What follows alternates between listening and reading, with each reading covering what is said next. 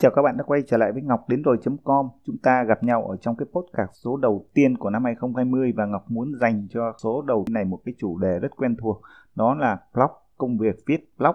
Và hiện nay có quá nhiều blog ở trên Internet, ở trên thế giới và hiện nay ở tại Việt Nam cũng có quá nhiều blog so với năm và 10 năm về trước. Ví dụ trước đây, cách đây 5 năm khi bạn nhảy vào một cái chủ đề nào đó, vào một cái lĩnh vực nào đó để bạn xây dựng một blog thì cái thời điểm bây giờ các cái block quá ít do vậy cái mức độ cạnh tranh ở cái thời điểm đó gần như là không có hoặc là có thì cũng rất là ít còn hiện nay ở thời điểm 2020 nếu như bạn đang viết blog thì bạn cũng gặp rất nhiều cạnh tranh bởi vì hàng ngày có rất nhiều blog được ra đời hàng ngày có rất nhiều bài viết được đăng ở trên internet thông qua các blog và hàng ngày cũng đang có rất nhiều blogger mới bắt đầu xây dựng blog của mình. Do vậy, viết blog ngày càng cạnh tranh. Vậy thì có chìa khóa nào, có cách nào để thành công với công việc viết blog trong năm 2020 này? Ngọc sẽ chia sẻ cho bạn 5 cái chìa khóa cũng như là 5 cái lưu ý để bạn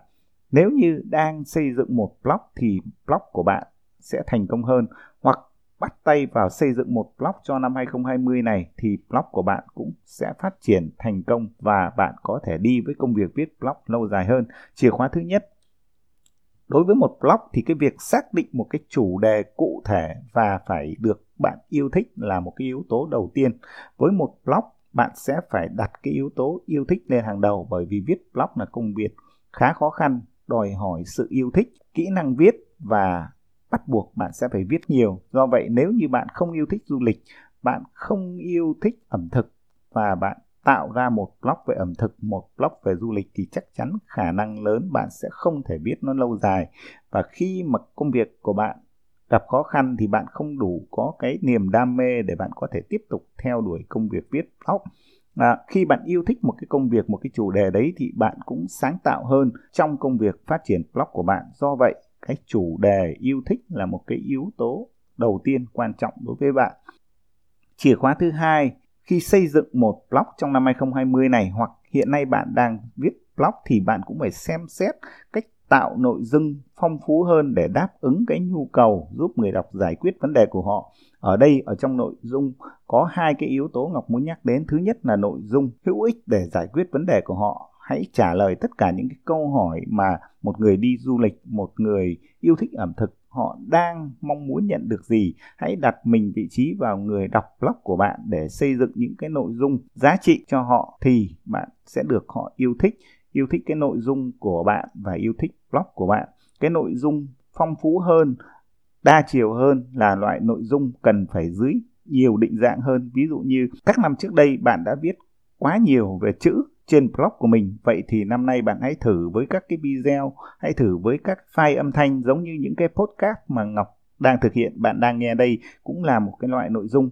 Ví dụ blog của bạn về du lịch, bạn đã viết quá nhiều bài viết về hướng dẫn du lịch, về chia sẻ những cái trải nghiệm du lịch bằng chữ, bằng hình ảnh. Vậy thì hãy xem là video, một cái kênh video để hỗ trợ cho blog của mình để ghi lại những cái trải nghiệm đấy qua những cái video và sử dụng những cái video đấy đặt vào trong bài viết trong nội dung của bạn ở trên blog. Hoặc thậm chí bạn có thể có một blog về uh, sách về uh, chia sẻ về kỹ năng tiếng Anh. Vậy thì hãy xem là những cái kênh vi âm thanh kênh podcast giống như bạn đang nghe podcast này có thể hỗ trợ gì có thể chuyển đổi những cái bài viết của bạn những cái video của bạn thành những cái âm thanh để chia sẻ thêm cho người dùng để người đọc blog của bạn có cơ hội tiếp cận thêm một cái loại nội dung mới để làm cho nội dung của bạn phong phú hơn.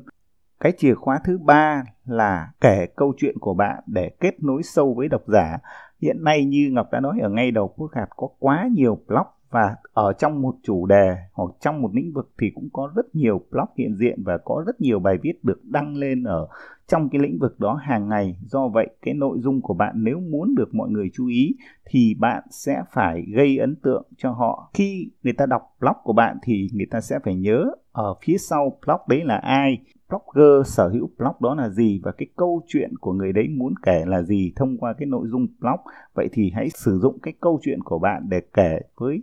độc giả, lý do tại sao bạn viết blog, lý do tại sao bạn đến với lĩnh vực ẩm thực, lý do tại sao bạn lĩnh, đến với lĩnh vực online marketing và cái câu chuyện được kết nối ở trong những cái hướng dẫn, trong những cái bài viết của bạn, trong những cái video, trong những cái file âm thanh của bạn như thế nào. Ví dụ, đối với những cái bài viết bạn sử dụng từ xưng hô là tôi, chúng ta và các bạn thì hãy sử dụng tên của bạn, hãy kết nối câu chuyện của bạn và xưng bạn một đối một với người đọc của bạn. Đấy là cách để kết nối ở trong cái nội dung.